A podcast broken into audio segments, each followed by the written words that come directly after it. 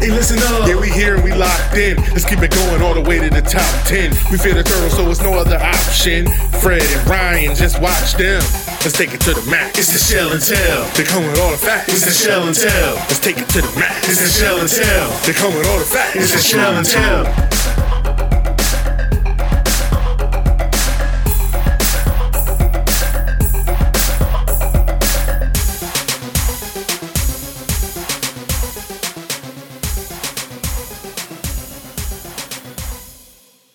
What's up, Terp fans? Fred, Ryan, and Ahmed back for yet another edition of the Shell and Tell podcast. I'm fired up. You fired up? Terps wrap up a hell of a home season on senior day at Xfinity with a big win over number 21 Northwestern today. So we're going to discuss what's been behind the team's success this season and everything that's been a magical run so far. And then we're going to look ahead. We'll look a little bit ahead at the big tourney. We'll look pretty far ahead at March Madness. And hell, let's look really ahead to see who can come back next year. and and after we wrap up the basketball segment, we'll hit on a few mailbag questions and then take a dive into football with spring ball roughly one month out from uh, uh spring ball. Oh my God, that's hard to believe. Yeah, Football uh, one month away from kicking things off. Wow, that's crazy. Snuck snuck up on us. Yeah, unreal. Well, we got to start with the the hottest team, uh, pretty much in the Big Ten right now. The hottest team on campus, twenty and nine now overall. The Terps men's basketball team, eleven and seven in the Big Ten. Uh, finish a perfect ten and zero at Xfinity in big play after their huge win today over Northwestern, seventy five to fifty nine. In my opinion, their most complete team win of the year. Uh, we're obviously going to talk a little bit about Purdue and the big win that that was because we haven't been on the air in over two weeks, so we got a lot to go through. Um, it, it, again, in my opinion, the hottest team in the big over the last ten, going eight and two uh, since their tough loss on the road in Purdue. Well, you said the hottest team on campus. That's the one that's hard to argue. Is like clearly they do not lose at home, so they are the hottest team on campus. Unfortunately, they give us Right. just too many road games. Let's just play them all at home. yeah, uh, I mean, you, you have to be uh, honest though. I mean, if you look at this Maryland team, uh, the way that they've kind of turned the corner this last month um, gives you a lot of confidence. And I started to kind of look at the Big Ten just as a landscape overall. You know, the way that Purdue's kind of sliding, in my opinion. I think there's a host of teams. You know, Rutgers, Michigan, Iowa. I think there's uh, Michigan State. I kind of view them all collectively, and you know, I think Maryland's kind of, you know, maybe peaking at the right time. So uh, definitely, obviously, being able to string together these wins and uh, to, to finish the home slate of your conference schedule undefeated is a hell of a hell of an accomplishment. You get a lot of Yeah, man, seniors for with the back against the wall mentality versus the freshmen at Purdue that have kind of hit that wall, like the ceiling of what they can do in their first year. So it's a it's a good spot to be in when they're all lining up. Yeah, I mean, they like you said, they're firing on all cylinders. They're playing hot at the right time. It, it has been a bit of a roller coaster, I will say. The last week and a half, you had the emotional high and energy that came off the big win versus Purdue at home, and the whole court rush and everything that was about that. I mean, we're going to talk a little bit about that that that uh, big win and our experience there uh, at Xfinity. Then you had the, the the disappointing showing on the road in Nebraska. Donta Scott, I mean, had an absolute awful game. Worst game as a Terp that game, in my opinion. Could not hit a shot. Um, and then you had the nice ass kick kicking return win at Xfi- Xfinity over Minnesota. Donta bounces back, scores 18, shooting seven for nine from the field. Uh, and then obviously the big, big win today over a top 25. So again, it's been a a roller coaster of a week and a half of emotions. Yeah, uh, and I, I, I kind of felt just kind of going into the Purdue game that you know even though that you know obviously it's Maryland unranked versus a, a top five opponent, um, it it felt different than maybe I kind of viewed it in past years where it felt like oh like Maryland has to get this. Oh like they they need to you know like that it has to be their night. Like I didn't really feel that going into the Purdue game, and I felt that you know Maryland has shown just especially on defense. I think that they've kind of been pretty consistent all season uh, with just how good that they've been, how disciplined that they've been, whether in the half court or full court. I mean, I think that's been probably one of my my biggest. Um, what, what I've enjoyed watching the most, but Yeah. uh, it just feels like th- this Maryland team has a has a real chance to go in it uh, every every night, really. Yeah, the, the win at Purdue, as Ahmed called it, it was 10 years to the day after the Duke game. That was really cool coincidence. We looked ahead. And uh, as far as I'm concerned, we should just look at scheduling from now on, refuse all schedules that don't put the top team on that day. Like that's, this is, this just says to be a, a tradition at Maryland where we rush the court on said day. I mean, it was, it was their first upset of an AP top five team since 2016. Uh, like you said, 10 years to the day over the big win over Duke. Uh, it, was just, it was again a, a complete game. Uh, the energy of the crowd there. That, that I'll let you kind of go on this, Ryan, because I know you're you're you hold the crowd to a very high standard. This game, we had a, an interesting perspective. Uh, we obviously we have those. What are they called? What do they call the tickets, Ryan? TerraPass, uh, I think it is. The we've I got right. season tickets and they move every game. it's been a great right. deal. I like it a lot. So I think our tickets were supposed to be up in one of the corners of this get for this game. Uh, but we ended up meeting up with a good friend of the show, Brendan, and and ended up sitting in the Miller Lite nah, uh, Bud Light area, which is or Bud Light. I'm Bud sorry, Light. we're not sponsored, so I'm not apologizing. Whatever, Bud Light deck. hey Miller, if you want to sponsor Behind- us, we'll call it the Miller Lite deck from now on. yeah, right behind the the uh, the one basket, and we ended up sitting there for the entire game. It was actually a really cool view. Uh, the, the again the the energy of the crowd there was was intense. You had beer right next to you, so if you needed a beer, it was good. So if you want, if you haven't checked that out at Xfinity yet, it's actually a really cool spot to sit. Yeah, the last game actually, uh, Ellis was up there. The whole M Club was having their day, so it was jam packed. You weren't getting a seat in the Bud Light deck that day, but uh, it's a it's a cool little spot to hang out, good view of the things, and just it's more of what Maryland needs to be able to bring it as a destination and not just people watching games. Get people in there so that when it is a great game, they do pay attention, they do get loud. Yeah. Right, make make it an experience. So yep. uh, yeah, hat to, to them. Yeah and just the again the the crowd and the, the intensity behind it. When we went on that big run in that game it was like a 29 to 4 run. We shot 11 to 14 purdue went, went, one for 10 i think during that stretch. Uh, it was just it was incredible man. It was it was clutch threes from hart jameer's top of the arc with only six seconds left on the clock. I mean it was just it was one thing after the other. And then even though Donta had been struggling late, hit the game clincher three that you called uh, off glass. I will say that it was off glass. I don't know if he called it uh, with like 120 to go in the game, man. It was just uh, all things went right in that game for the Terps. Everything felt right, man. I mean, ever since that Patrick Emilien dunk, the breakaway that like lit the place yeah. on fire. I know you said you went back and watched, and really the turn was the was the uh, uh, technical foul, but in the moment, yeah. in the game, what actually felt like the turning point was the Patrick Emilien dunk, the timeout, the hitting the rock and roll part two, and letting you just saw that like they were trying to get together, they were trying to like you know get their themselves concentrated and there's 17 18,000 people screaming at them and they're looking around at the crowd and staying paying attention to the whiteboard and the coach. So it's a it's a weapon. It really is an absolute weapon. These coaches call these 30 second timeouts to try to take the crowd out of it on these runs and you're calling a timeout and it's like the most exciting thing the crowd does the whole game. You're not taking us out of it. This just took us to another level. right.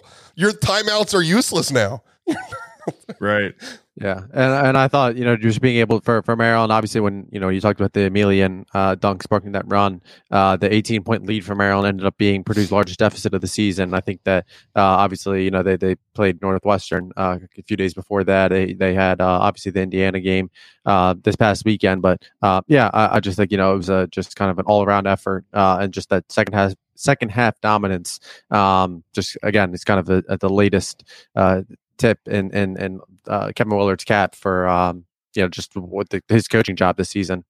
Yeah, and, and, like I said, that, that was my first experience to see a court rush live. I've never been a part of. it. I know Ryan, you've done some of the field rushes. Field rushes, yeah, that's my first court uh, rush actually. Yeah. yeah. First, first I didn't join. I, cool. I thought about it. yeah, I will tell you right that, now. I'm gonna I'm gonna get ahead of this. I'm going on one more field rush. I know I'm too old for it. My seats are too damn good. I've been waiting too damn long. So when we rush the field again, I'm going as an old man that's going to be on ESPN. Like, why is this old man on the field? I don't care. I'm saying it right now. I'm doing it one more time, and the rest are for the kids from here on out. I've been waiting too long. That's exactly why I didn't even bring it up during the game. I'm like, I'm 40 years old I yeah, shouldn't be down there. Football, I will do it one more time.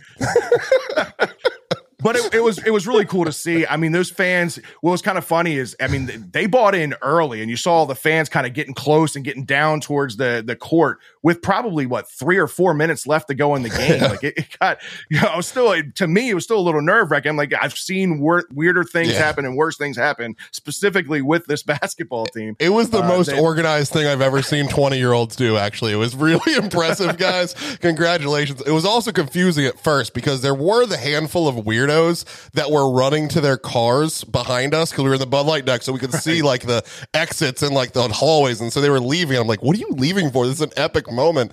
So then I see yeah. the stands kind of emptying, and I'm like.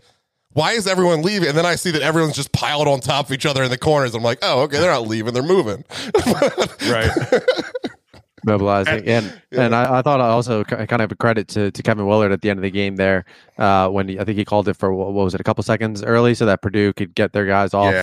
off the floor um, to essentially kind of save themselves from the Maryland fans storming yeah. the court. And it, it kind uh, of was it was a good classy move, but it did take a little steam out of the out of the building for, for a second. But we got it right back. uh, yeah, I think that's fair. I, honestly, I, I, wouldn't be mad if that that kind of maybe sets a precedent for you know what needs to, to be done moving for forward. safety. Kinda, yeah, yeah yep. just kind of helps elevate or um, reduce any potential for any anything bad. but how do you feel right. as the Purdue players? So you took off all your people that you didn't want to get hurt and you didn't want to get suspended for doing something stupid. you're the guy left and you leave yeah. the guys on the court. How do you like? How do you look at your coach in the face like, oh, you're cool if I get trampled? Like, like, like that's a whole different. It's a whole I'll world. Take the bullet for the team. I, I would love to see that conversation. Like, oh, you didn't want me to play all year, but you want me to go out there and get trampled for you.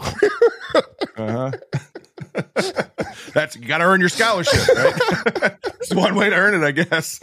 Uh, but man, it was it was just a really cool thing to see. Uh, they had that entire court covered. I mean, you couldn't see Stupid a board of wood anywhere. It was it was pretty impressive.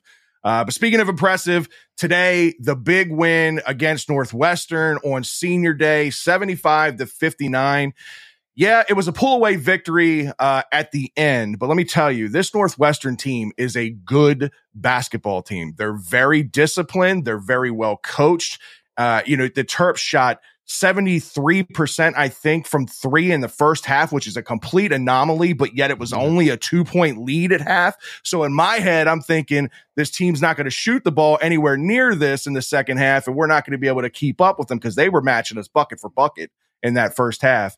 Uh, but again, Terps end up pulling it away uh, in the second half and winning a, a, big game.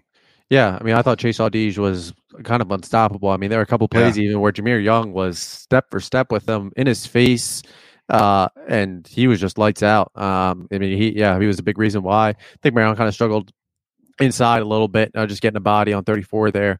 Um, but yeah, I mean, obviously, once they settled in, it was uh, it was kind of just a, a runaway, like we said. Uh, yeah. I think uh, kind of just offensively what they were able to do, and you know, I had tip to, to Don Carey. I think you know, it was kind of just a big, big day for him yeah. to kind of officially break out of that shooting slump. So I think that maybe uh, is a is a uh, welcomed storyline from this from this win. Yeah, absolutely. This team becomes stupid dangerous if Don Carey becomes a factor. Yeah. yeah. Absolute magic Stupid day for Carey. Second leading scorer with 13, four for seven from three. Really a magic day from three, period. You had five different players shoot over 50% from three. This is a team that we've had shoot 13% this year. Like, it's how does this yeah. happen all in one day?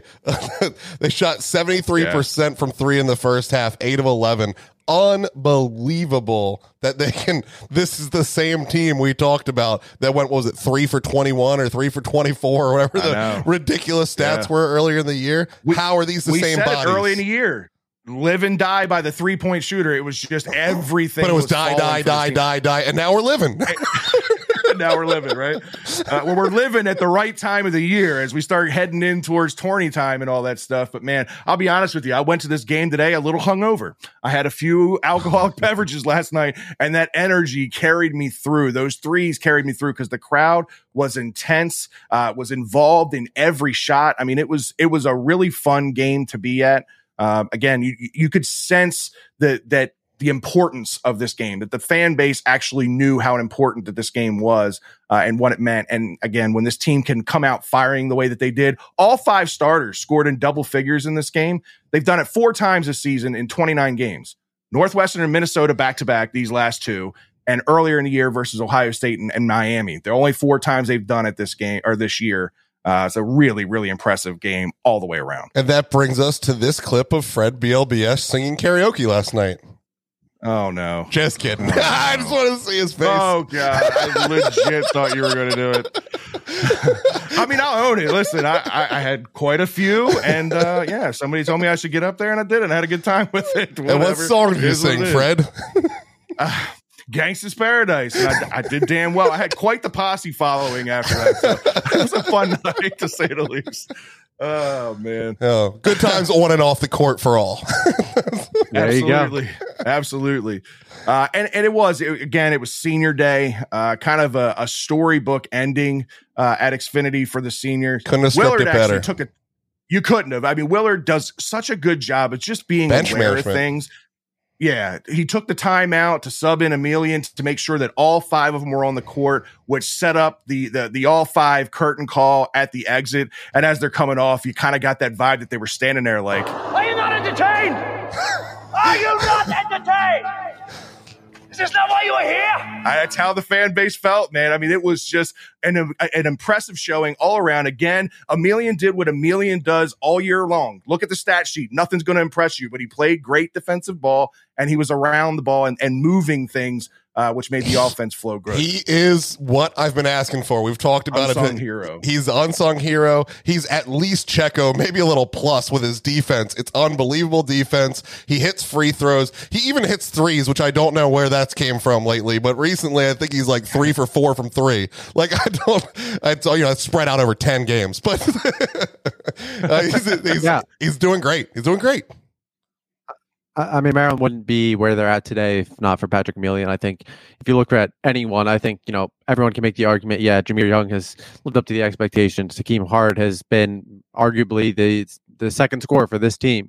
Uh, Uh-huh. Julian Reese has really stepped up second half of the season, but I think Patrick Emilien has been the uh, really the X factor in Maryland needing to win to, to be successful through Big Ten play. Because at the end of the day, I mean, you know, Julian Reese, you know, he's struggled with it in games and consistently just with foul trouble and whatnot. And Emilien has had to fill in those minutes, you know, whether it's the latter half, uh, latter minutes of the first half or, you know, crucial minutes in the second half midway through um, to just kind of fill that. And it's never felt like a true four on five where uh, it has been with other, you know, in the past with, with other, you know, bench players. Um, Right.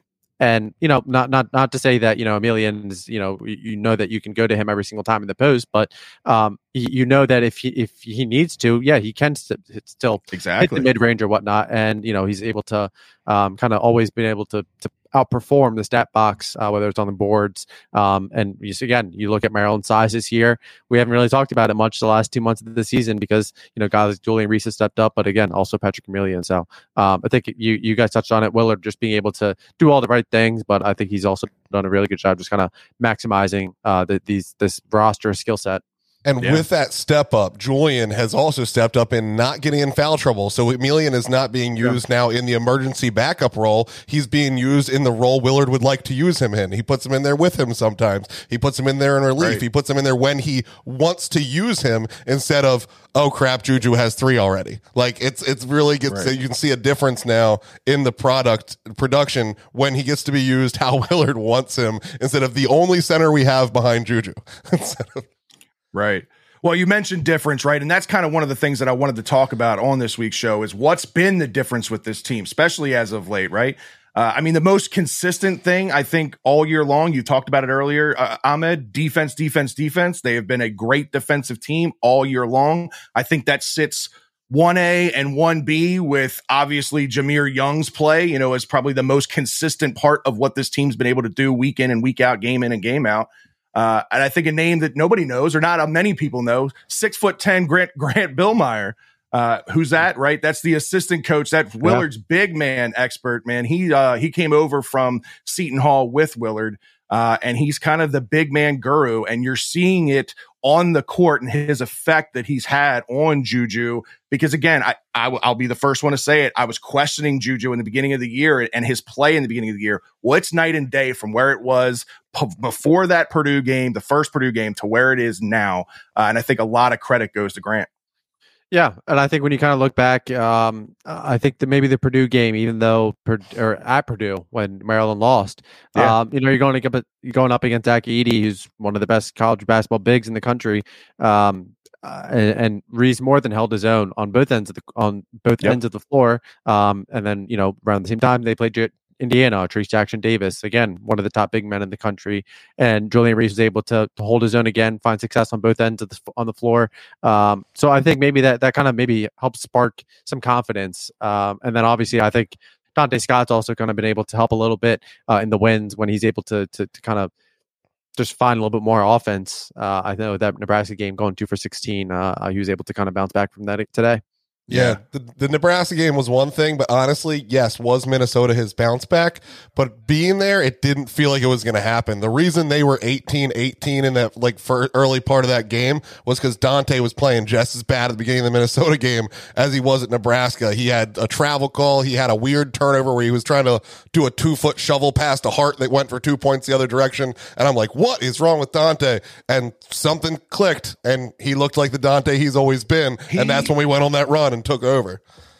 he's 100% a confidence player and you could tell he was pressing some in those games and when he starts off on the wrong foot it's just usually do you remember the play that he broke out on here on out the play that he broke One. out on was uh, was on the Minnesota game. He, he, was playing terrible, and then the shot clock was expiring, and th- he threw up a a circus trick shot, oh, just yeah. a nothing like yep. shouldn't have came anywhere near the basket and buried it at the buzzer. And from then on, he played like lights out Donta. hundred percent, that was a right. confidence booster. He felt the swag come back, and it was a different man from that play on. And you know that was you know of course it takes skill to do that, but there's an awful lot of luck when your elbow's in the wrong spot, your hands in the wrong spot, and you're flailing and you're sinking it at the, at the zero. All right, so but right. yeah, it's a, that was the absolute turning point in that game, and they took off.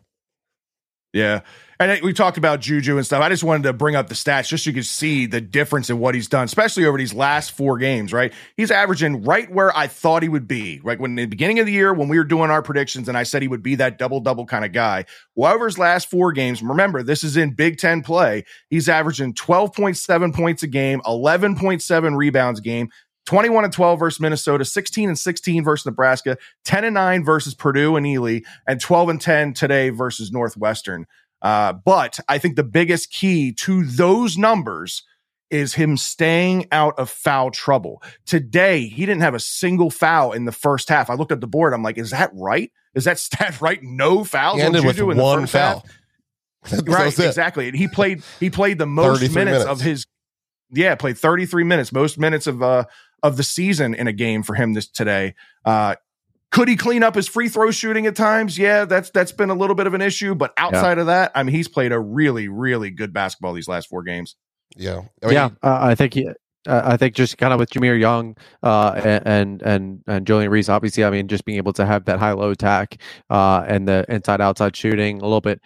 Obviously, the outside shooting is a little bit uh, heated up a little bit more the last couple weeks, but just having guys like Hakim Hart, Jahmir Young, Donta, uh, knowing that you can hit that, and then obviously Julian being able to do that inside, I think that's been that's been huge. So, um, yeah, uh, I think I think he's he's kind of given Maryland some some confidence down low. That's the only thing they didn't do well today was shoot free throws. That was every, everything else The team. Every stat looks wow. amazing. Today they had 63% from the free throw line and everything else was gorgeous. I'll tell you what, I won a uh, $400 parlay today on the Maryland game, which I have consistently bet on parlays for Maryland and I have lost every single bet this year, but today I hit it and it took Julian's last free throw for me to fucking hit that. I was sweating it, man. I told my buddy Joe, I, like, I can't even watch. I didn't watch it go in. I just listened for the crowd's reaction. I was like, oh, yes, that's so literally sad. the last thing I needed. Fred finally got my DraftKings to work so that I can see his bet, and I saw it today. And there's a little share arrow, so I was trying to see if it would let me bet on the same parlay as you. But all it lets me do is put in a text message, like that helps. So I did not follow no, up. you can. I well, you I missed out. I tried to. You'll show me next time. But I 100 percent was trying to put on the same parlay bet. I'm glad you won, but I wish I would have won with you. yeah, I was sweating it. Don't get, I was. I was like, all right, Fred did the work for me. I'll go in with him. Uh, but you also mentioned Hakim Hart, right? And this is guy another one that's been really, really consistent for this team all year. Uh, but he has just been something special lately. Combined shooting 56% from the field over his last five, 12 of 21 from three, 57% from three. And it I mean, looks that's- so that's- smooth. There's like no Again, you get a Hakim Hart shooting 50% from three and a Don Carey being half of what he was supposed to be. Yeah, give me This team 33. becomes really, really lethal. That's what I'm saying. If he's in that 30% range, I'm good with it. Anything we get from Carey is a plus. Yeah, I, I definitely think if Maryland's able to to get the three point shooting, uh, yeah, you're you're making Play a pretty strong anyone. case that Maryland. Maryland, obviously, I think the tournament ends up being, um, it's all going to be matchup based. So, you know, it's hard to say with 100% certainty if they, you know, if they do, but, you know, you're talking about a second weekend potential team. So, uh, so, so, um, definitely, definitely a welcome sight. And, you know, kind of like we, we alluded to at the beginning, I think just everything that, that Maryland's doing uh, on all ends of the floor is just, again, it's kind of peaking at the right time. So it's kind of the first time that Maryland fans have really seen this. So I think it's been uh, kind of a vote of confidence, uh, going into March. and you bring up the fans, right? So for me, the Xfinity Center feeling like the advantage it once was again, 10 and 0 at home, to me has been a big factor in this team's success this year. Is it to Ryan's standards yet? No, I get it. I think the tide's turning. many of those Ryan. Games were. Many of that. those games were. I think you can Minnesota was that. real sad, guys, real sad. But everything else was awesome. people are believing. But I, I wanted to bring this up because you know when you're walking out of the stadium, it's it's a long truck back to the car, right? And and you're walking in a, a cluster of people going back. Uh, and was, I was just kind of listening in on conversations through the students as I was walking through. And this is the kind of fans that we had at the game today. And I thought you would be kind of intrigued by this. I hear, what a game, what an experience. But now I got so much work to do. So there's a student that chose going to the game over doing all the work, right? So they're starting to see a trend there. That's one. All these Uh, smart I people. This is why I went to Salisbury. It was I could just I could just drink till the test was came in. I'll be fine. Get an A. totally different, totally different school, totally different demographic. I heard another fan yell, "This was so worth the two mile walk." Which 100, percent it's a mile, mile and a half walk for sure, going out to that parking lot. Uh, and then I also heard a fan say, "So will Maryland make the March playoff thingy this year?" so that goes to show you the different level of fans there. March playoff Good. thingy. That's March the that's the thing? fan we Yeah. need, right? There's there's there's we're, I know, it's a that's what I'm 16 saying. million It's pe- working. person area. We have we have 12 million people that don't know what the March Madness thing is called. But if they want to go to a Maryland game every now and then, we can fill that building on Minnesota nights because we need more of them Right. for Minnesota. Because apparently the informed fans don't come to games like Minnesota because we're supposed to win.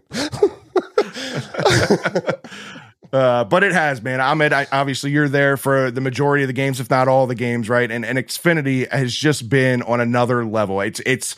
I'm not going to say it's quite late '90s, early 2000s yet, but again, it is going in the right direction towards that. Yeah, uh, I think so, and I think you know students. Obviously, you know, I think every year we're going to go through the lull with, with this, the, the winter break, and you know, just students not being able to, to come to games and things like that. But yeah, I mean, I think you know students have, have, have shown up. You know, Purdue game obviously was an electric atmosphere. So um, yeah, you know, you definitely make the case that you know when you're winning, you know, kind of it continues to attract fans and whatnot. But uh, I just think that the energy around the program whatnot is kind of continuously elevated the the expectations and the just the the, the draw to Maryland basketball. So um, yeah, definitely, definitely feels good to to know that you're coming into Xfinity and it's okay. Doesn't really matter who the opponent is. Maryland's at home; they've got a shot to win this. And I want to go back to what we talked about earlier with the Maryland Terrapass. Touch on that again. Like this is a big win, guys. Like a big win for me, a big win for Maryland. This is exactly what it was designed for.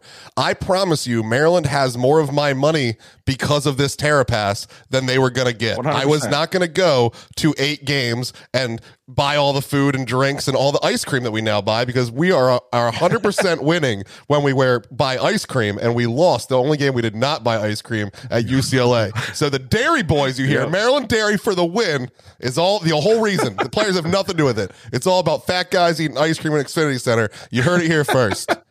But seriously, I kept the trend going today, even without you there. I, I ate the cookies and cream ice cream, which is delicious, by the way. Great. It's all made with cows. I think that are on the university there, right? So it's uh, it's it's a the, pretty cool thing. I program no makes me ice cream. Let's go. oh, perfect. It's great. The- but uh, and then obviously, good. But yeah, but but really, like it works out exactly how it's supposed to. They have more money of mine than I was going to spend, and I spent less per game than I ever would have if I would have bought these aftermarket. Like it's it's worked Yeah. out exactly the way it's supposed to. They have more of my money, and I save money for the experience I got. That's the point. That's the whole point in bringing in things like this. That's the whole reason that we're talking about 99 upper deck tickets. You know, maybe this doesn't work. Maybe they need to do more of a TerraPass type thing there. Maybe the $99 tickets end up being a problem because away teams figure out that I could buy a season ticket and just go to a game for $99 and leave those seats empty. I don't know. We'll have to find out. But it could Yeah. end up being great. And and seriously, if you're a home team fan that wants to buy $99 a seat season tickets and just decide whether you're going to go to the Michigan or Penn State game, you can go to the rest for free because you can make that $99 on that one ticket and then go to the rest of the games for free. So get your butt to the stadium and party with your boys.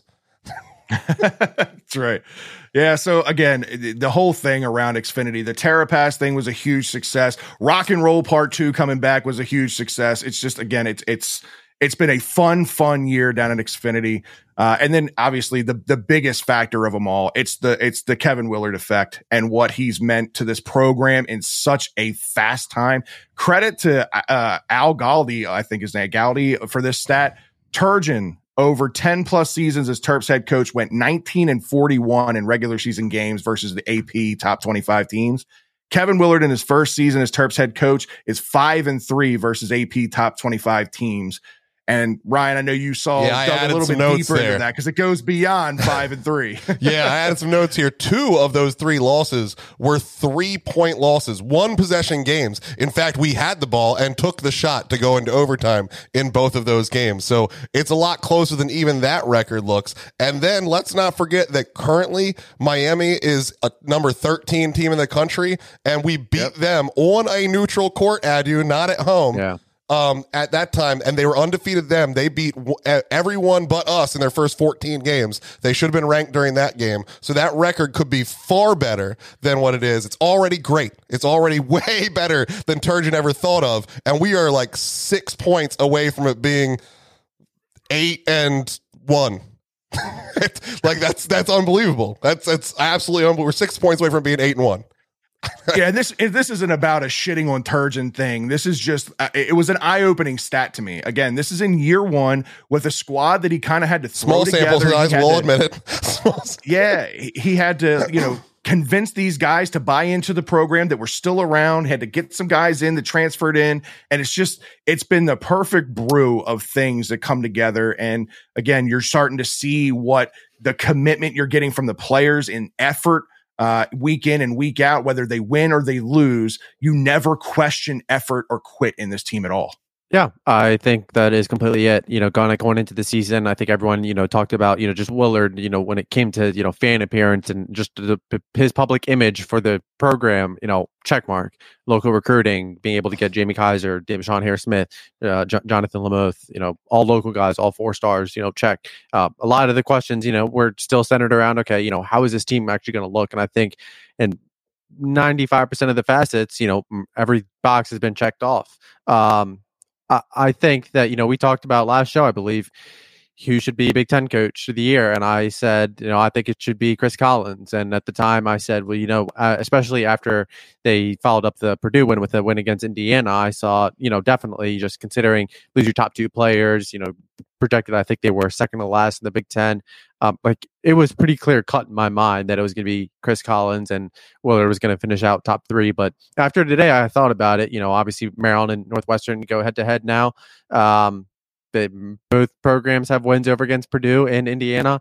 Um, and like you said, you know, Willard just being able to construct this roster so quickly uh, and, Yeah. and to- to be able to do that. Um, I think, I I don't know that it's 100% that Willard gets it, but I do think that today's win, the Purdue win, um, just as, as another validation that he should get it. Um, and even if he doesn't get Big Ten Coach of the Year, not that you know, I just think that he has a very strong, legitimate case, even as a non-Maryland fan. Um, beyond that, uh, like we talked about, everything that he's doing, the wins have, have come. Obviously, it's not just you know moral victories, um, Right. And and how they're doing it and what they're doing and when they're not on the court, you know, with the recruiting and whatnot. I think it's just kind of been a been an A plus so far. Speaking of recruiting, real quick, and I'll let you finish too, Ryan. This just goes to speak of who Kevin Willard is and what he does. Today, after yeah. the big win, he was out recruiting at, at, a high school championship game. I think it was St. Yeah. Francis High School championship yep. game, correct? For for, for uh, Lamothe when they went the uh, MIAA championship. Yeah. I mean that if that doesn't speak volumes of who this guy is and what he means and his commitment to building a program, I don't know what does. Well, yeah, I want to jump ahead right here, get it in the same spot. So Brendan Richardson has our mailbag question that's tied right in here. So why don't we just get it? If we do okay. have Kevin Willard find a way to get us into the regular season champs, which basically means Purdue backed their way out of it, and we took care of business the next two games. So Purdue has to lose, we have to win. Is he the coach of the year? Is he a lock at your mind at that point? I, I said before he is, in my opinion. Yeah, I mean, you could easily give it away to a team that that that won the conference. Okay, but I mean, if you're looking at expectations going to this team, they were picked tenth. They were picked to finish tenth, and they're currently sitting tied for second and have the tiebreakers. Uh, and again, if they finish out these last two games, which has been a challenge, I know both of these games are on the road uh, against Big Ten opponents in Ohio State and Penn State if they can get those two wins and finish even second, even if they do finish behind Purdue, I think he wins. I, I know you you have the doubts because of him speaking his mind and and the Big Ten not liking should and will two different words. Uh, yeah, I I personally think he should, and I think he will. That's my opinion. Yeah, uh, if if Maryland wins the Big Ten, there's no doubt in my mind. I mean, I don't know how you don't pick Kevin Willard as the Big Ten Coach of the Year, but yeah, even now, I think, I I think it's he's probably at worst two now. Uh, I think Chris Collins is the only other guy that really comes to mind. I mean, Matt Painter, you could have made an argument maybe two three weeks ago, but they're just sliding so hard. I yeah, think pretty clearly, uh, Edey I, was I think, the Coach of the Year there. yeah, I think uh and, well Purdue, I mean against Indiana, I mean they just shot uh the the, the second half, they just couldn't hit anything. Um but yeah, I, I think Willard definitely has that argument. Um yeah, it, it will be interesting. Yeah. Um, and again, it's just kind of you know, the latest, just evidence of him kind of surpassing expectations. Whatnot. You got to win these last two on the road, though, man. I mean, I know it feels comfy right now. You're sitting at second in the Big Ten, but there's a lot of teams jumbled up. You lose even one of these, and you can drop to fifth. Like it's not, it's not comfy. Yeah, true. I think there's seven, seven, seven teams right now in the Big Ten that are separated uh, by one game. I think there's what four at Unreal. Um, yeah, so four four tied with Maryland right now, and then three one game behind. So yeah, us and Michigan are wild. the only ones at eleven and seven, still unranked. Hmm. Right. All right, so let's let's continue with the mailbag questions because you started it with Brennan's question, and we'll come back to some of the other questions we have. Okay. Uh, Matt Matt Dewhurst, Matt Dewey uh, from Twitter, message in said size was an issue starting the year until Juju finally started to find his way a bit this month. How much of a concern is a big man playing play moving into March. And if Juju continues to mature on the big stage, what's the school of thought with him hitting the portal? Um, ouch, ouch, ouch, that last word made me hurt. Yeah. It was such a fun I'll, question till then, Matt. What are you doing? I'll, I'll open on this one. So, a couple of things. I don't have the concerns as much about big men that I had prior because they've proven that they can play with the bigs in the Big Ten. They've done it. They've they've already done it. So I don't have the concerns about the big men. The only concern I really had was foul trouble, right? And if if Juju can prove that he can stay out of foul trouble, so far these last couple games he's proven that he can do that. So if that trend continues, I don't have the concerns. I think our bigs can play with those guys. Uh, and then as far as the portal question goes, I truly believe if Juju was going to leave, he would have left at the beginning of this year. He gave Kevin Willard a chance to prove himself. Uh, so he bought into Willard's kind of vision and he's thrived in this program. So if if Juju's not with Maryland next year, I think it's because he went to the NBA. I don't think it has yeah. anything to do with the portal, in my yeah. opinion. I, I agree with that. I mean, I think you know you kind of hit the nail right on the head in terms of you know the the big big man play being uh, obviously critical to Maryland's success in March, and I, I think you know it's obviously um, you know, just as much of a factor as it is three point shooting. Obviously, if Maryland goes ice cold, or you know, if Maryland, if Julian Reese does get in early foul trouble, picks up two fouls four minutes in the game, yeah, it's going to be a, a, huge, huge battle for Maryland to overcome. Overcome. Um, but yeah, I wouldn't be concerned about him hitting the portal. Um, I think there'd be another season of him in College Park. I expect him to probably uh, gauge his NFL or gauge his NFL feedback or excuse me NBA. NBA, feedback. Um, It's like the third time we've I done think- that. We're all going to be clairvoyant. He's going to end up as a I wide mean, receiver.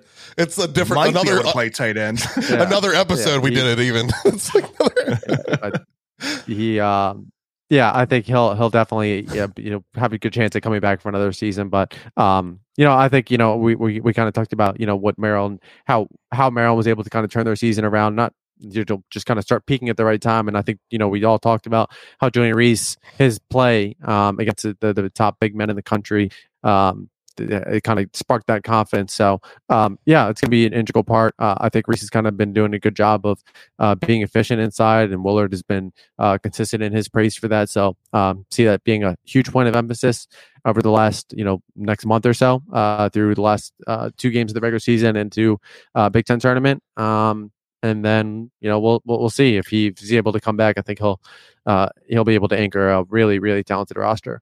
And I also think that Willard does a great job of time management with these guys when they do get into foul trouble. That you never see a guy get fouled out with too much time left in the game. I think he does a good job of, hey, when a guy gets two fouls early in the first half, we're sitting him until X amount of time, until under the four, whatever it is he feels comfortable with. I think he's done a really good job with that.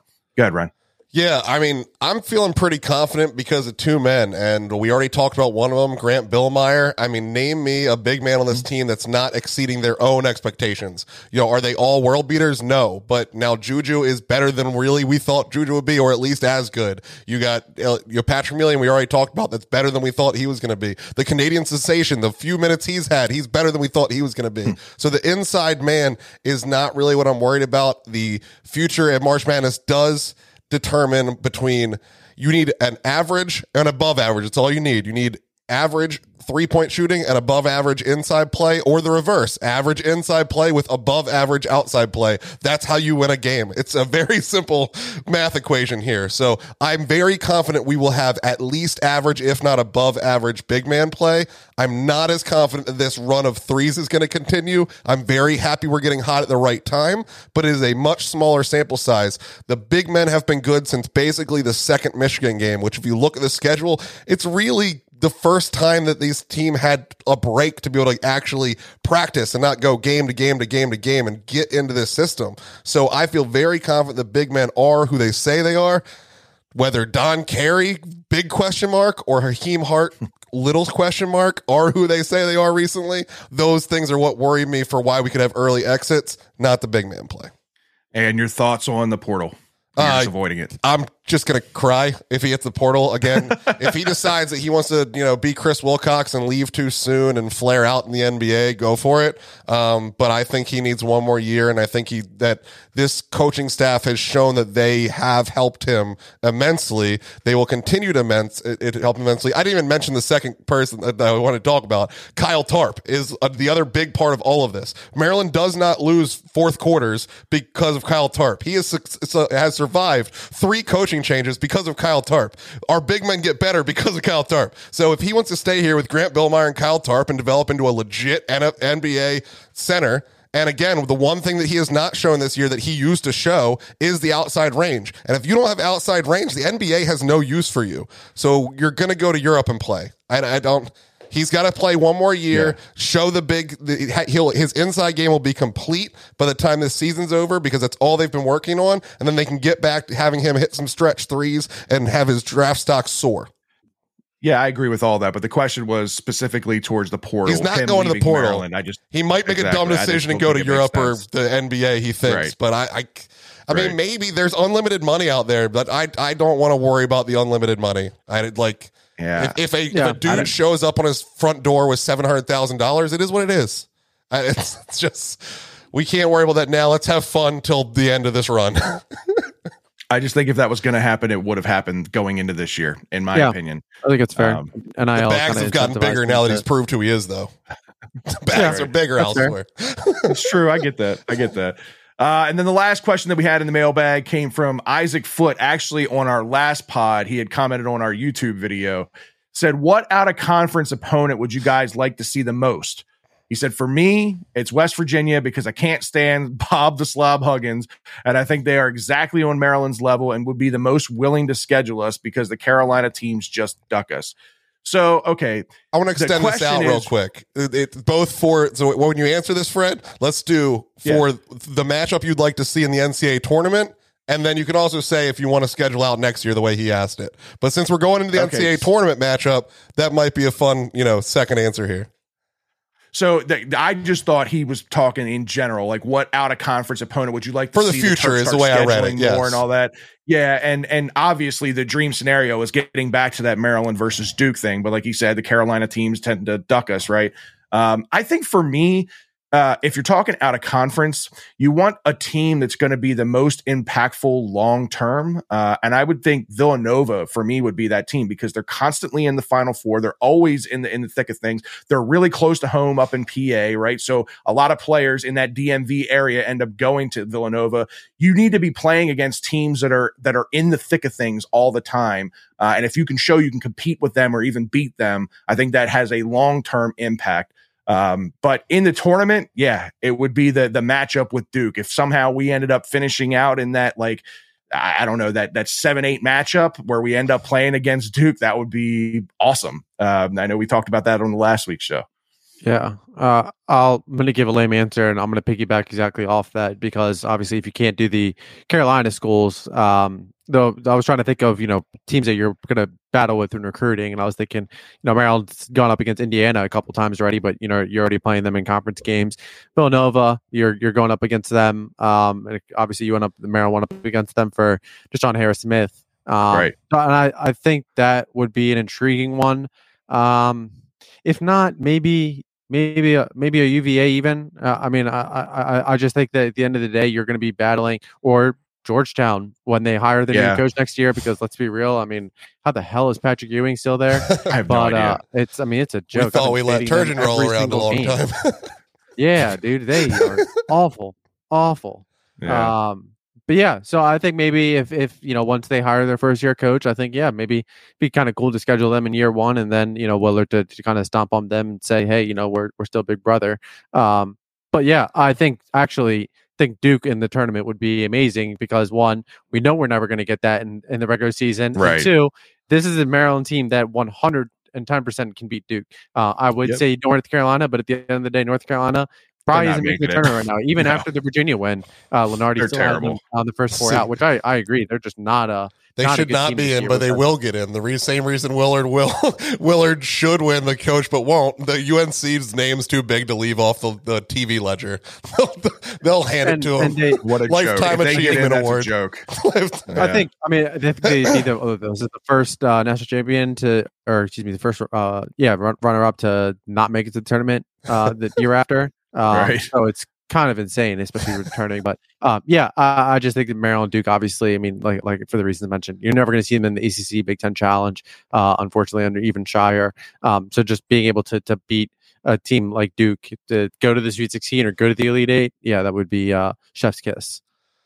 For the future scheduling, um, the way that this was asked, um, I want Texas. I, enjoyed the Texas in football, and I want think it'll be a fun little rivalry. You know, they took Kevin Durant out from under our nose back in the day, and it's a big name and still a team that you probably could beat most years anyway. Um, I think that would be a big enough draw for the fans because that's always a part of it to actually get people to go to the building. It's a big time name. Uh, but this year, um, I want a rematch.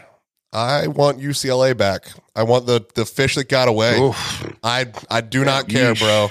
Undefeated at Yeesh. home. We got dest- We're not talking about Bruno, man. That's Bro. the laws I don't want to talk we about. we Golly. got destroyed by Michigan the first time and we revenged it. We got destroyed by UCLA and we have not Yeah. gotten to avenge that. I think it would be fun. Now I don't want to see them weekend one. Don't get me wrong. Don't get me wrong. I'm not that confident. But if we win one or two games and end up against UCLA, that will be my dream scenario.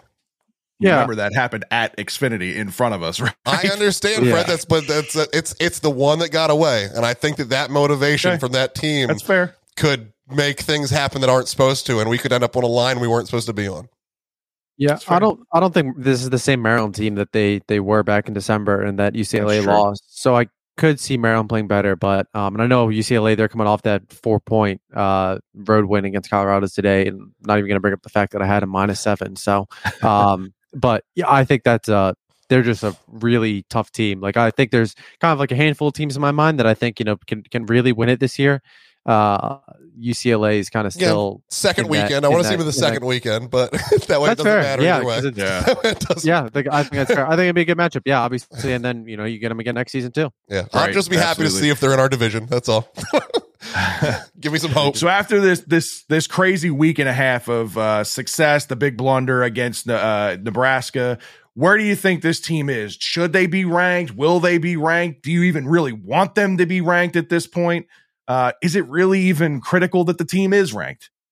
Um, no, I mean to me it doesn't make a huge difference. They should definitely be ranked. Uh, I'd probably have them in the 18, 19 range. That's kind of what my expectation is, and it's kind of what I already rewrote in my article. So just we'll see. We'll see if I call it. If not, I have, I have the edit. He'll have to change a Um, number so- or not post it, as they've been making us not the number every week. How many But, weeks uh, you had this yeah. article written? Uh, I wrote that one this afternoon, but uh, yeah, I mean, I, I definitely, uh, I definitely think this team should be ranked. Um, it doesn't do anything for me in the sense that it's not like, oh, like great, like this is, a, you know, we, we need to sell sell the papers on it or anything like that. I think it's more of, you know, at this point, it, you know, it's all about seeding and whatnot. I think it's more about the eye test. Uh, it just kind of with with March right around the corner. Um, but yeah, I, I think this team definitely, especially after the Purdue game, I think they they, they will be. I think they should be 100%. But do you think the team cares? Do you think it's a, like it's a sense of pride, um, or do you think it's a chip that it gives? I think only in the other not and they're direction. Exactly. underlooked? That's that's my Yeah. thing. Should they be ranked? Yes. Will they be ranked? I'm not sure. Do I want them to be ranked? Absolutely not. I don't want them to get ranked ever. I want them to get underseeded in the NCAA. I want us to be like a nine or ten seed and just make these guys pissed off the whole time. What, like, Niner in there? did I hear a niner? yeah, I mean, I, walkie-talkie. I uh, I do not want. I want them to be underdogs forever. I just, I just, I think this team just wants it and needs it, and I don't know Yeah, if they know they need no. it, but I, I want it to stay that way.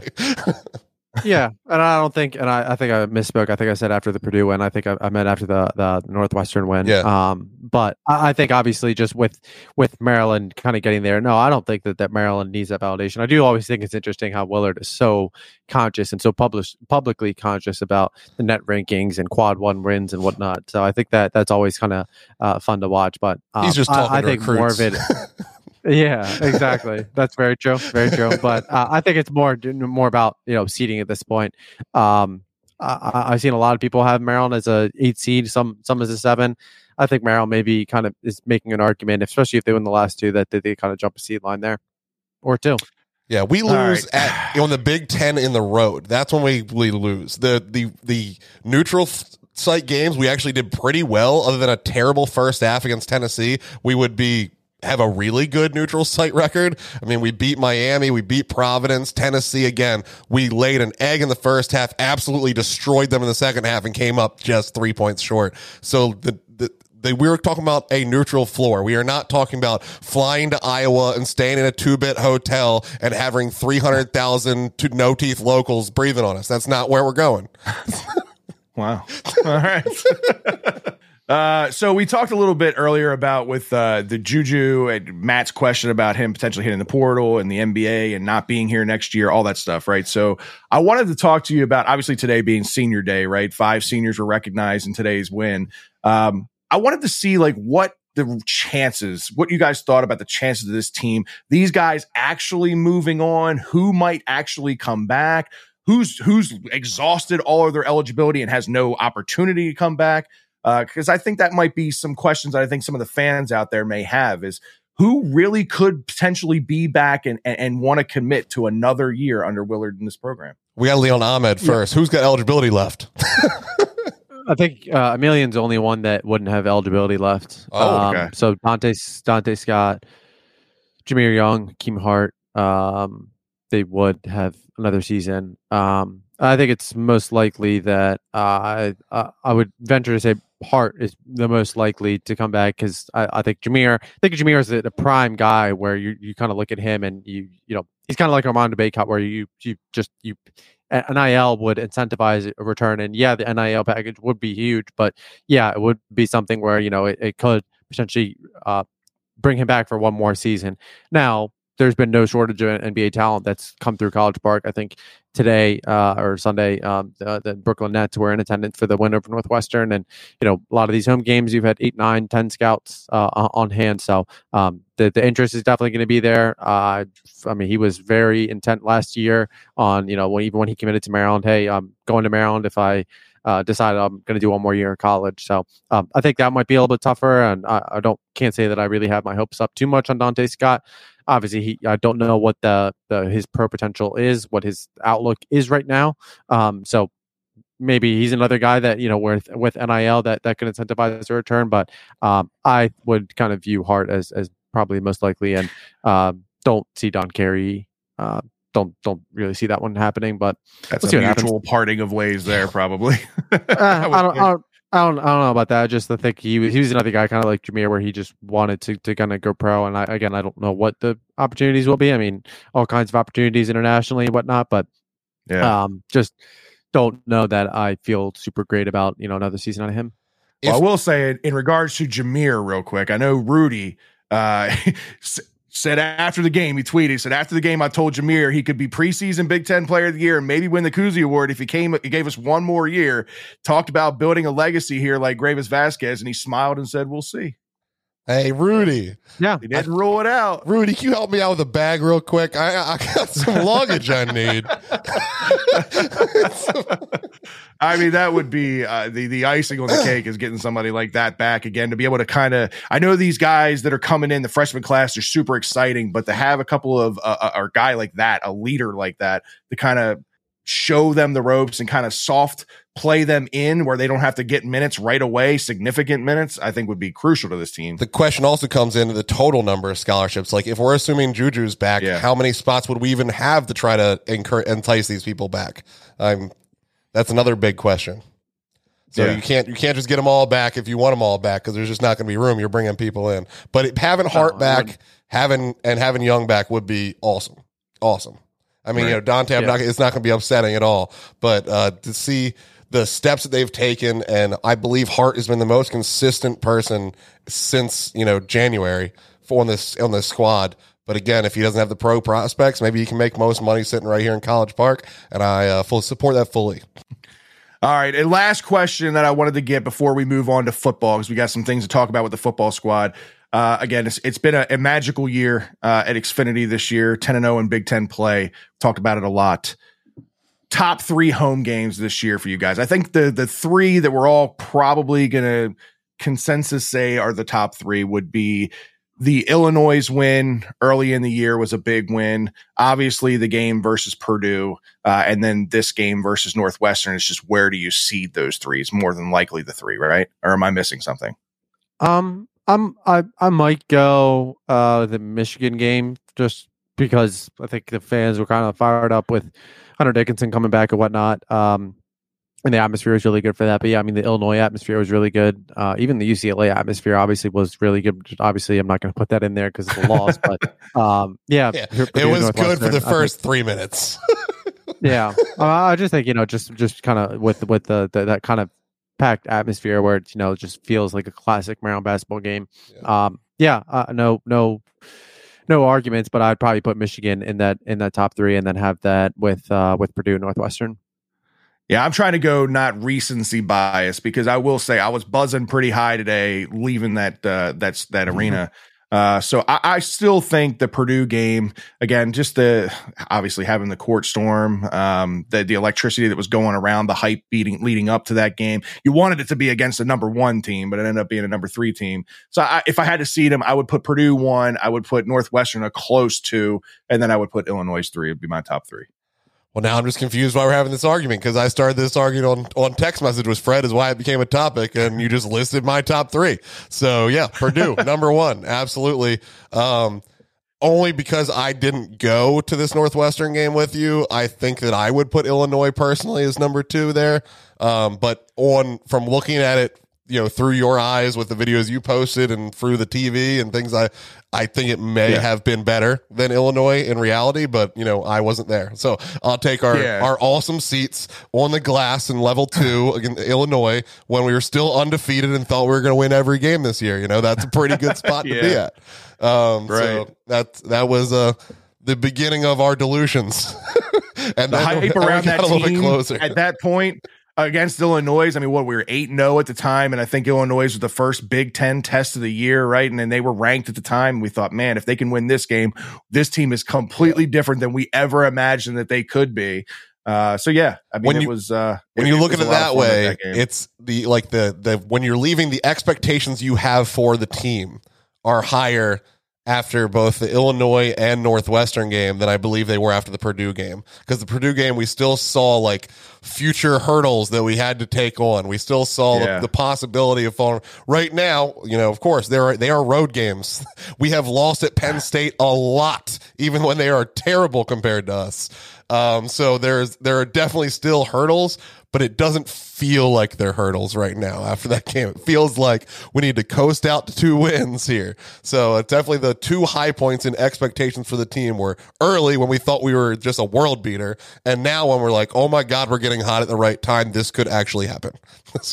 Right. But uh, I'm a great point too. The Michigan game, Hunter Dickinson, we all wanted to stick it to that guy, right? So, Yeah. and the fact that they played as good as they did in front of a very good crowd for that game, that that's that's right in there with that conversation too. Um, but let's talk. Let's move on. Let's talk a little football. Uh, as you mentioned earlier, I guess we're about a month out from the spring uh, kicking off. We asked, they listen. No more ticket price excuses. Ryan, you kind of alluded to it earlier. There are now $99 upper ticket season ticket packages. You have zero excuse as ticket prices being a, a an obstacle as to why you're not there. $99, you can get into the stadium for every home game this year. And like you said, turn around and make a profit on the games that you don't want to go And to. they're honestly pretty good. Like our, our buddy Brendan Richardson just bought his family season tickets there. They the ninety nine dollar ones that he bought started at row J. I mean, that's not that high into these these upper decks. Yes, the nosebleeds of the upper decks are a very strange place to be. You have a better view of the Washington Monument than the game, but there are plenty of great seats until you get to those top two or three rows. Um, that should just be cameras, I guess, up there. I don't know what. Um, let's let's be honest though. The most of those people are going to be in the upper deck, except for Ohio State, Penn State, and and Michigan. Most of those people are going to be sitting in the lower bowl anyway. they're all just going to fill in around. That's just fine. Go ahead. I mean, it will be really upsetting to me if all of a sudden, like now you're like like Secret Service police checking tickets every section because we let people in here. Just let it be. That's true. You know, if somebody's got a problem, somebody's in their seat, check their tickets and have them move. But unless unless that's happening, don't worry about it.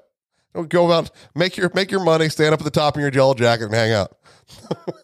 What's your take on the uh, the package, Ahmed? I think it's a smart move for the for the program. Yeah, obviously, you know, just kind of being able to to kind of pack the house and whatnot. Um, I think from a financial perspective, obviously, you know, Maryland's able to make that money back in concessions and whatnot, and I think just the focus just needs to be, you know, just just building the the atmosphere uh, like we have for basketball, uh, building that for football, um, and then you know the the average casual fan that you know isn't always incentivized to come back on Saturdays says, hey, last time I was there, I had fun, and you know it makes it you know a little bit more likely that they come back for a return visit. So yeah, I love it. Um, and like we said, you know, this is exactly what what fans wanted. Um, Yep. kind of kind of giving what the fans want.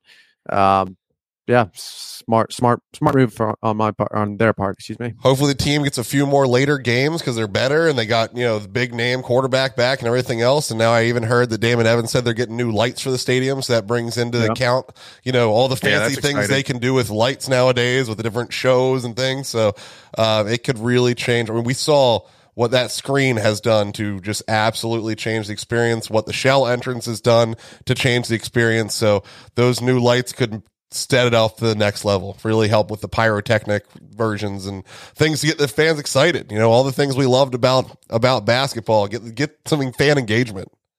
Yeah, absolutely. Uh, but then in the not so good news with the football team, uh, we did lose uh, one of our one of our stall guards on the offensive line. Mason Lunsford announced he will be entering the transfer portal. Uh, this kind of got some mixed reactions amongst the fan base. Some say it was a big loss. Some say he was mid, kind of easily replaceable. Uh, it, to me, unquestionably a difference maker last season when he was in the lineup. So I think personally, this is a big loss. You never want to lose a starter on your offensive line. I don't care if he's a mid or if if you could go out and fill that hole through the transfer portal portal. You don't know how that transfer portal is going to work out. You know what Lunsford adds to this team, and he's already familiar with the offense the way it is. So t- to me, this is a big loss. Yeah, and I mean there were kind of some rumblings about it last uh, during the season, whatnot. Um, nothing you know crazy, whatnot. But yeah, I mean it was obviously a big, big loss. Uh, guy he started two seasons now. I, I don't know why an average fan would would look at it and say, "Oh, you know, it's fine, whatnot." Because he had a Um, few false starts and it just stuck into their head. But yeah, it's a huge loss. Yeah. It's a huge loss. Yeah. Get over the fact that he had a few false starts. That's Yeah. yeah.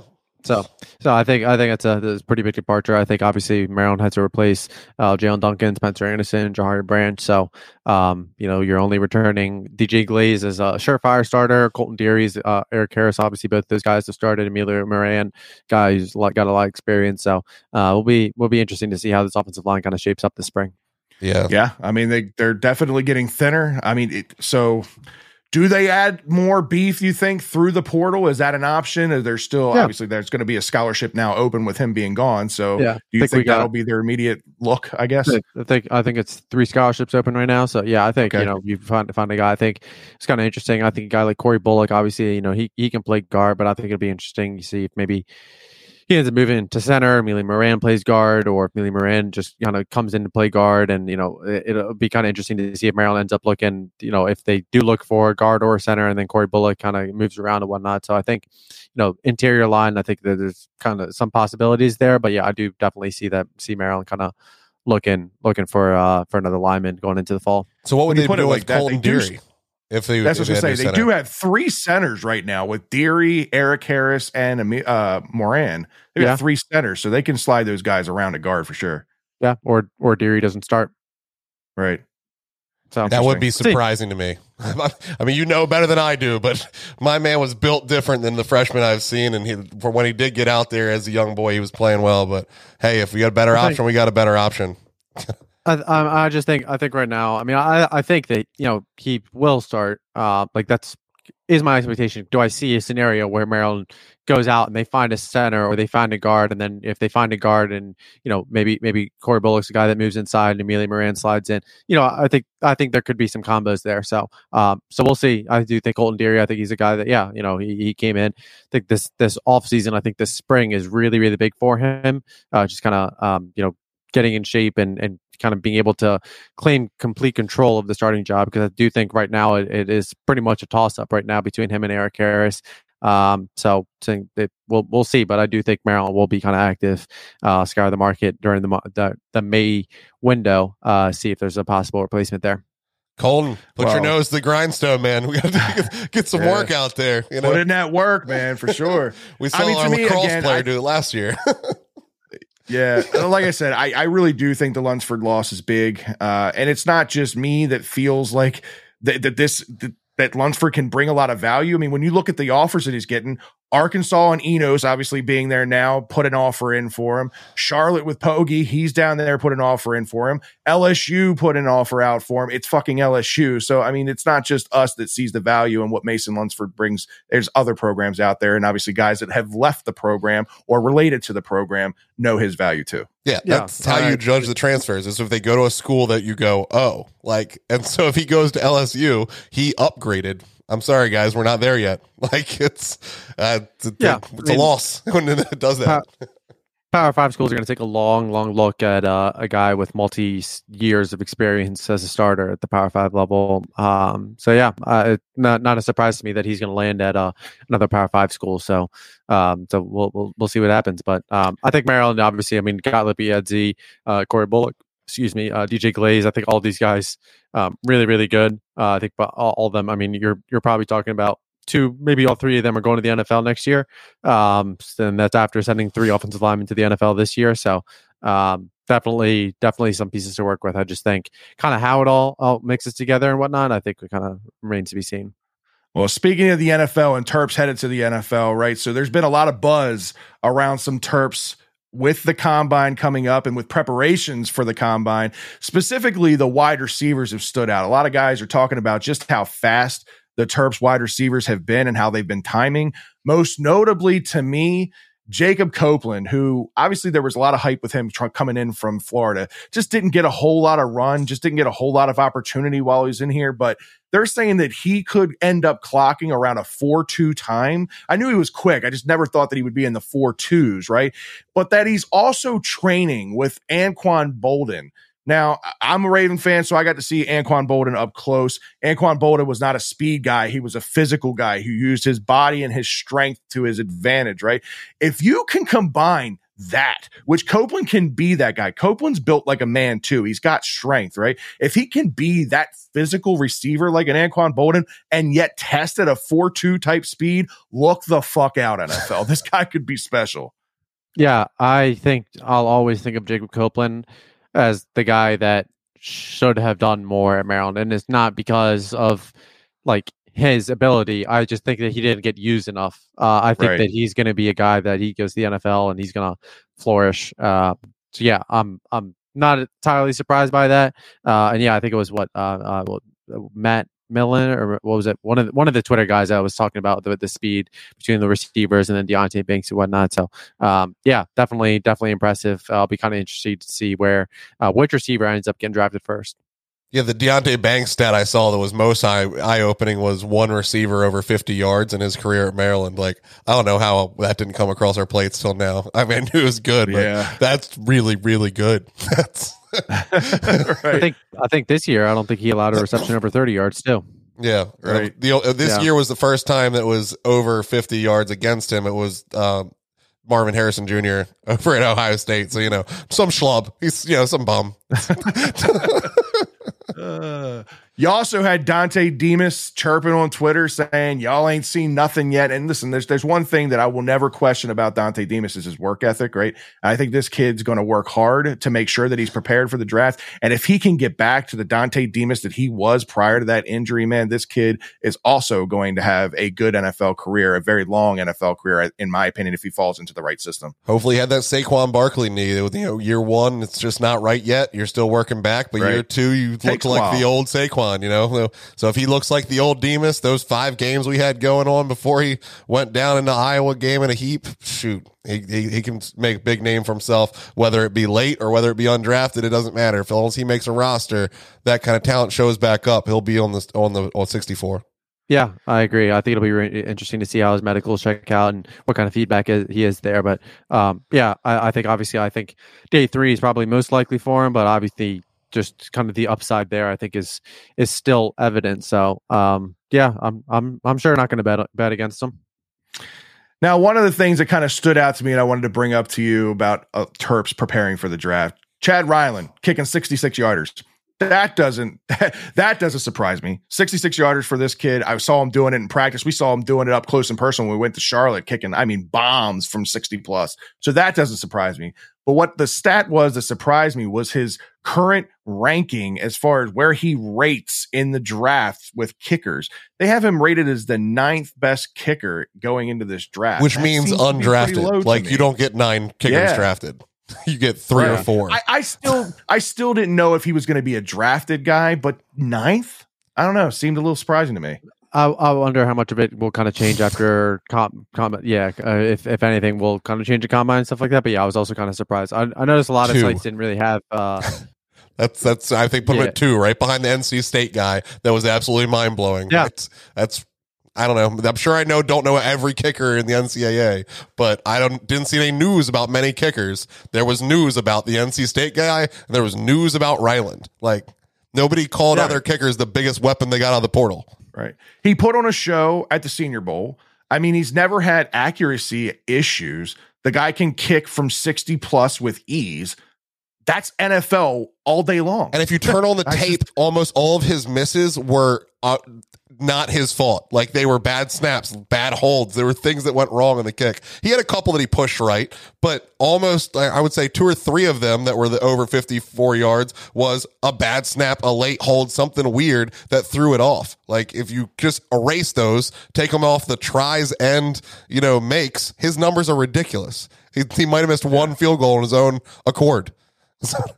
right. Yeah, I have a feeling that he's going to end up on a on an NFL roster, you know, some some capacity, or we'll see him, you know, get get picked up next season. I just have, have a feeling that uh, doesn't really matter what what ends up ha- what ends up happening in, in April with him. Um, but uh, but we'll we'll we'll we'll see what the next uh, next couple months look like for him. Yeah. I mean, now, Ryan, I'll let you set this next one up. Right, apparently there's a uh, former Terp making a little bit of buzz uh, on Twitter right now with some of his tweets, but uh, wanted to see what your take was on this. Go ahead. Yeah, I mean, so you know, College Football Report put out their list of the uh, top 50 college coaches, and not surprising, number one's Nick Saban. This isn't, we're not breaking news here. I mean, this has no. been true for eight, nine, 12 years. Um, so, uh, but what was surprising was our old friend, CJ Dippre um, tweeted this and said, Want to be the best, play for the best. Cool. It's your coach. No big deal. I would have just kept scrolling I wouldn't have said anything about it, but I happened to just look in the comments, just see, because I did find it like, oh, that's, you know, a little bit of a dig. And uh, apparently, many Maryland fans felt that same way. Uh, we got Bye Bye Denver said the Locks disrespect is crazy, though, CJ. We got Tyler Judd01, no doubt, but the disrespect on Locks is crazy. Uh, got other people in there with the Terps, you know, the Terps logo, Mr. Locksley slapping it up and down. So, I think people felt some sort of way. I don't know if they should have. Um, I certainly know they shouldn't have commented. Um, but I just kind of wanted, since people were talking about it, I want to get your guys' takes on it because I felt some sort so, of way, but was just going to move on with my life. I I would have moved on with my life too. I wouldn't even second guess this.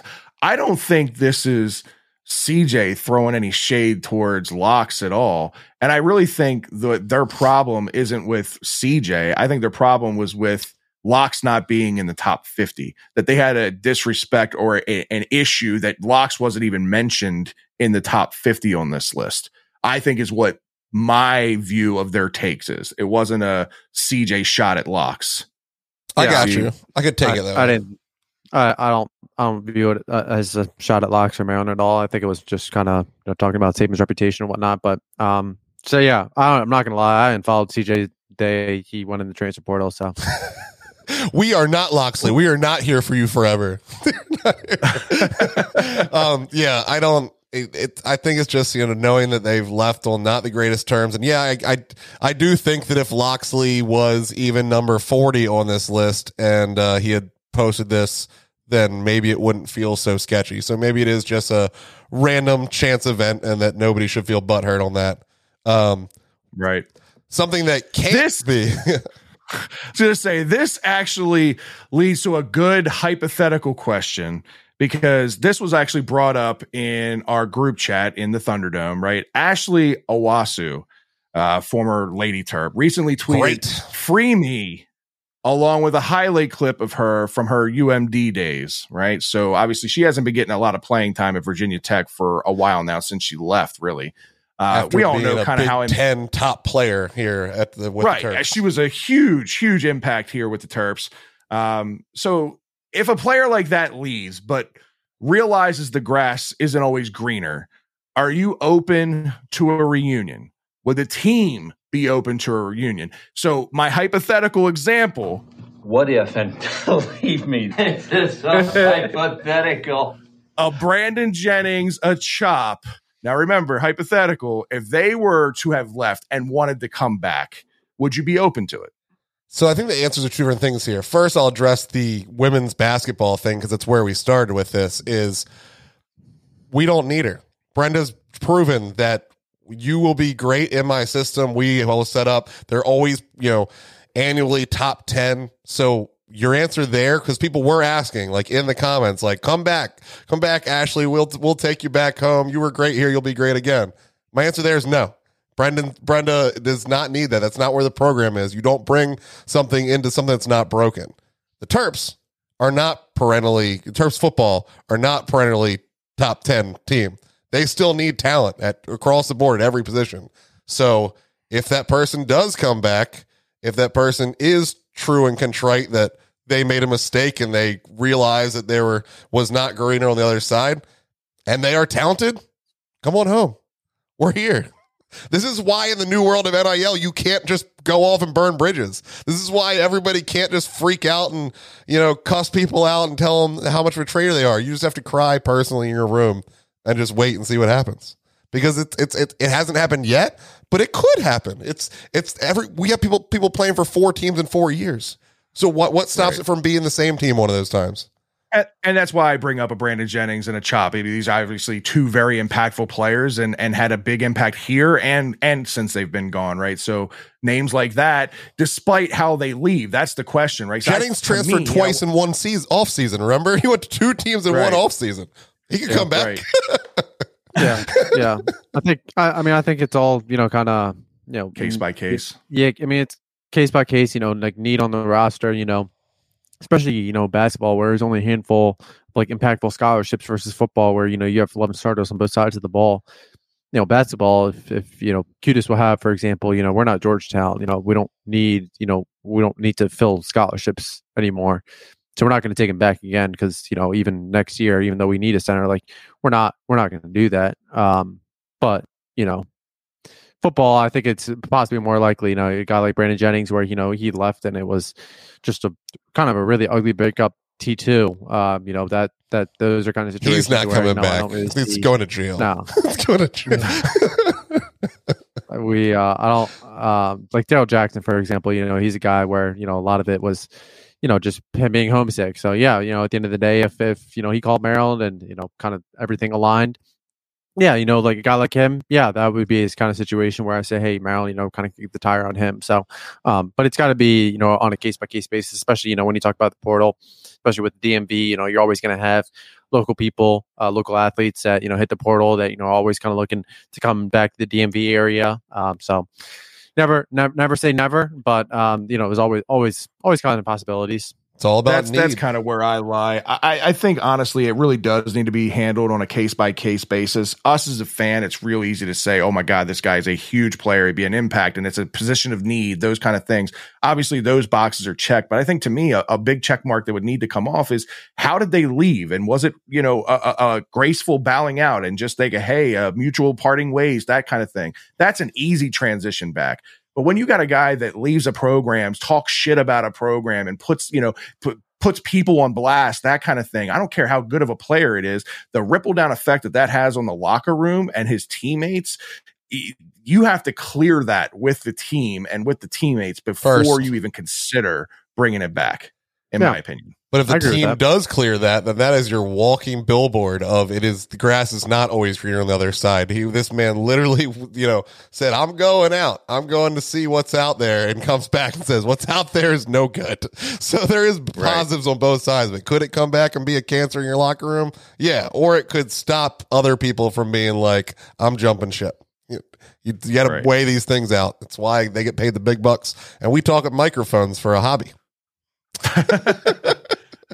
uh, I just thought it was a it was an interesting debate that got brought up in the chat room, so I wanted to see what you guys thought was on that. Um, last thing, football. Uh, there's been some some recent hirings with the coaching staff because there have been some vacancies. Ahmed, you want to talk about a little bit of the uh, the additions that we've had over the last couple days? Uh, yeah, uh, Kevin Sumlin got announced as the uh, new associate head coach, co-offensive coordinator, tight ends coach. Uh, Maryland's still looking over the co-offensive coordinator, quarterback coach vacancy. Um, safety coach remains a work in progress. Obviously, you know I mentioned Charlie Strong's name uh, Yeah. probably two weeks ago at this point. Um, you know, I mentioned Josh Gattis' name on the offensive side uh, about a week ago. Um, so we'll see. You know, it sounds like all of this is still kind of up in the air. It's possible that we we we get some update on Monday and see that you know Bloxy made some some move over the last forty eight hours or so. Uh, but you know they're definitely running up against the clock. The dead period ends on Wednesday, uh, so prospects are going to be able to visit quarterbacks. Going to be on the move, t- checking out places, looking at places in this, and before they probably make their commitment in the spring, early summer. So, um, it's gonna be a lot of catching up to do once uh, once once this full staff is finalized and spring ball. I think from a roster perspective, um, you know Maryland's in a good spot. They have you know some they have some time to they can afford to to kind of fill out and make sure that there's no real drop off for the 23 season. But uh, from a recruiting standpoint, from a 2024 class, um, it's definitely definitely approaching that time where it's you know could could could hamper Maryland's success. Yeah, and, and obviously the Sumlin hiring, I think personally was a was a slam dunk. I mean, and again, you you have a guy who has ties to the state of Texas, which we all know the breeding grounds of football players in Texas, right? So if we can start funneling that pipeline here to Maryland, that's a huge, huge win for this team. Already Yeah, own him on I the mean, he- field. Why not in the recruiting battles? You know, That'd be great. uh, and and I, I mentioned this on the side. I mean, between you know Texas, obviously, and then Cali. You know, even at Arizona, uh, he he recruited Cali a lot, and I kind of view both both states as the same Maryland views Florida. You know, you're gonna after obviously you're gonna try for you know the the elite, the kid, top kids in those states. Um, you know, you're always gonna shoot your shot, and good luck telling Mike Locksley no, but. You you understand that you know those states are just like Florida, where just like the DMV, where there's a lot of talent that kind of gets overlooked, and you're kind of able to say, okay, especially with conference expansion, where you know you're adding UCLA, USC to the Big Ten, um, and you know we'll see what happens down the line, but you know your brand name expands with that. Um, so being able to kind of capitalize on that and kind of expand your market share, uh, essentially your recruiting territory, uh, yeah, that's definitely definitely kind of where where someone helps Maryland in that regard. Ryan, any thoughts on the Sumlin hiring? Yeah, I mean, I think Sumlin was a good hire. Um, I am interested the co offensive coordinator title when there's no other co yet. Is it co Locksley? Is it co yet to be announced? Is it co me? Am I getting it? Is it me? I, I don't. I don't know. so um, that's interesting. Still yet to be seen. There are clearly rumors, um, but we'll have to see what happens. I think it depends on whether the person that they want to fill that position will sit in there and take the co, or if it ends up not getting that hire and they have to fill that with somebody else that already exists. I'm not sure how that's going to end up. Um, but I, Yeah. I, I am happy with the direction it's going. I think that they're they're filling the coaching hires as needed. Of course, I again we've lost big names over the offseason, so I'm not going to do a cartwheel. It's not like we're we're replacing Joe nobody with great hires. We're replacing good people with good hires. I mean, I didn't, love what Enos did, but he ran Locksley system, and you know he knew Locksley system, so it's not going to be Right. as easy to replace as we all felt it was. And uh, the guy I thought was going to do it is now in Charlotte. So, you know, we'll see. But I'm as happy as I can be without Mike Miller still being here. Gotcha. Like I said, I, I think it was a slam dunk hiring in this situation that the Terps were in. So I'm looking forward to it. We'll see what happens over the next few days when, like you said, Ahmed, when things actually become official and who is in and who's not in. Um, last two things I want to, to close out the show. Uh, I saw on Twitter some people mentioning it. Now I don't listen to the radio broadcast because obviously I was at the games.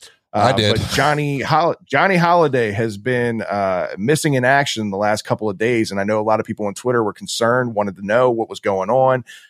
I couldn't find anything on it. Ahmed, do you Yeah. have you heard anything about Johnny? I, I I just saw something earlier today that said he he has the flu, so um, Okay, I don't know what when his return is. I know Maryland plays on Wednesday, so we'll see we'll see if he's back for that. I can But tell no, no official statement or anything. I can tell you as someone that has listened to today's games, I was driving around going to kids' birthday parties and filling, having Fred and Buddy fill up the seats. Um, I really realized, I mean, you know, we've, we've talked about Johnny multiple times. Like he is an absolute treasure. We know he's in like, just such a staple at Maryland. Just hearing his voice makes you like have all the memories of all the good things that have happened over the years. You know, it's the it's the you know him and Scott Van Pelt just just bring these thought processes of all the good games over the years, all the great things that have happened at Maryland. They are tied to.